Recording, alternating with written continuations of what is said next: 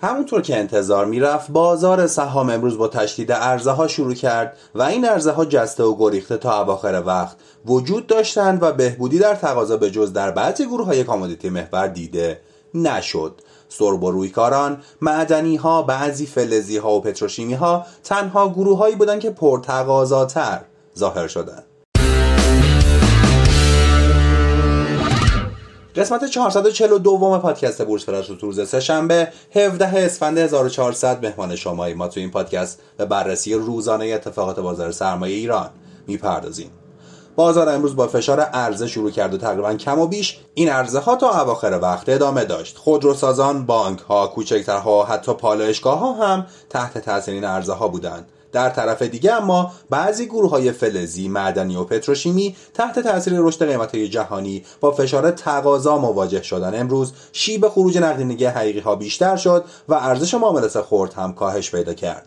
ابهام در برجام از مهمترین دلایل تشدید ارزها ها در بازار امروز بود. در یکی از مهمترین اتفاقات امروز گفته شده سازمان بورس در پی اصلاح اساسنامه صندوقهای دولتیه و این کار برای بهبود قیمت صندوق پالایش و دارایی کم خواهد بود و در همین زمینه اشقی رئیس سازمان بورس گفته پیگیر این هستیم که در اساسنامه این صندوق ها تغییرات ایجاد کنیم که به NAV خودشون نزدیکتر بشن. یکی از مشکلاتی که این صندوق ها دارن فاصله قیمتی بسیار بالاتر از نرمال از خالص ارزش دارایی های اونهاست. به نظر می‌رسه با توجه به انتقادات و فشارها دولت و سازمان بورس به فکر چاره ای هستند. هنوز مشخص نیست که این راهکارها چیه اما مدیریت دولتی و عدم وجود بازارگردان دو دلیل عمده این فاصله قیمتی عنوان شده. در بازارهای جهانی الکساندر نوواک معاون نخست وزیر روسیه گفته تحریم نفت روسیه به عواقب فاجعه باری برای بازار جهانی منجر میشه و باعث افزایش قیمتها تا 300 دلار در هر بشکه یا بیشتر خواهد شد. همچنین روسیه هشدار داده اگه غرب به تحریماش ادامه بده و به ویژه تحریم علیه نفت این کشور اعمال کنه مسکو ممکنه خط لوله اصلی گاز خودش رو به آلمان ببنده. آمریکا در گفتگو با متحدانش در حال بررسی ممنوعیت خرید نفت از روسیه است. اما آلمان و هلند روز دوشنبه با اجرای چنین طرحی مخالفت کردن. اتحادیه اروپا حدود 40 درصد گاز و 30 درصد نفت خودش رو از روسیه تامین می‌کنه و مخالفت آلمان با تحریم نفت روسیه باعث شده تا آمریکا از موضع خودش کوتاه بیاد. در نتیجه قیمت نفت کمی تعدیل شد. اما به دلیل پیشروی های ارتش روسیه در نزدیکی های کیف پایتخت اوکراین همچنان نفت در سطوح بالایی قرار داشت و به عنوان محرکی برای سایر commodity ها عمل کرد. همزمان با تشدید تنش های بین المللی و خبر ورود نیروهای روسیه به جنگ اوکراین رشد طلا شدت بیشتری گرفته و بالای دو هزار دلار در هر اونس معامله میشه. گفته میشه احتمال داره اونس طلا تا سقف تاریخی که 2074 دلار بود هم برسه. همچنین رکورد تاریخی فلز روی در بازار جهانی شکسته شده. اما علا رقم ماندن قیمت نفت در سطوح بالا همچنان پالایشگاه با تضعیف تقاضا و رنگ قرمز مواجه بودند. تقاضا در نمادهای کامودیتی محور بورس تهران حتی در سرب و رویکاران بورس هم آنچنان محکم و قوی نبود. یه دلیل می‌تونه در منفی بودن روند کلی بازار باشه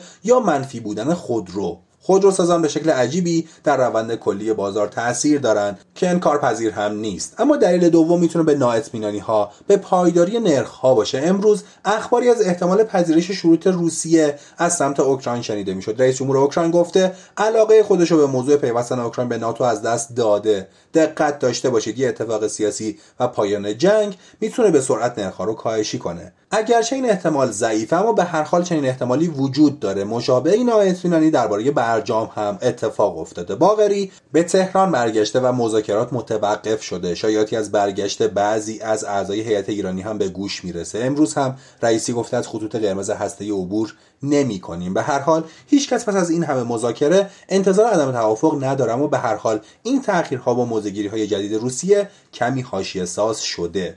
خصوصا اینکه رسانه های آمریکایی هم خبر دادن که کاخ سفید قصد داره تحریم های ونزوئلا رو کاهش بده. گویا هدف اصلی این سفر مذاکره برای تامین انرژی آمریکاست. به هر حال هرچه میگذره آمریکا هم از احیای برجام ناامید میشه. امروز نرخ ارز آزاد هم تحت تاثیر همین حاشیه ها رشدی بود. چه فرصت خوبیه شرایط فعلی قیمت نفت تا بتونیم استفاده حداکثری ببریم ازش. یه گزارش نشون میده که رفع تحریم ها حداقل 150 میلیارد دلار سرمایه به کشور وارد می‌کنه. با این حال امروز منفی های بازار رو به نسبت خوب خریدن. صف فروشی خاصی تشکیل نشد و فضای صبر و انتظار به خوبی در بازار قابل مشاهده بود. بازار دیروز در منفی های امروز میفروخت و امروز در مثبت های فردا میفروخت.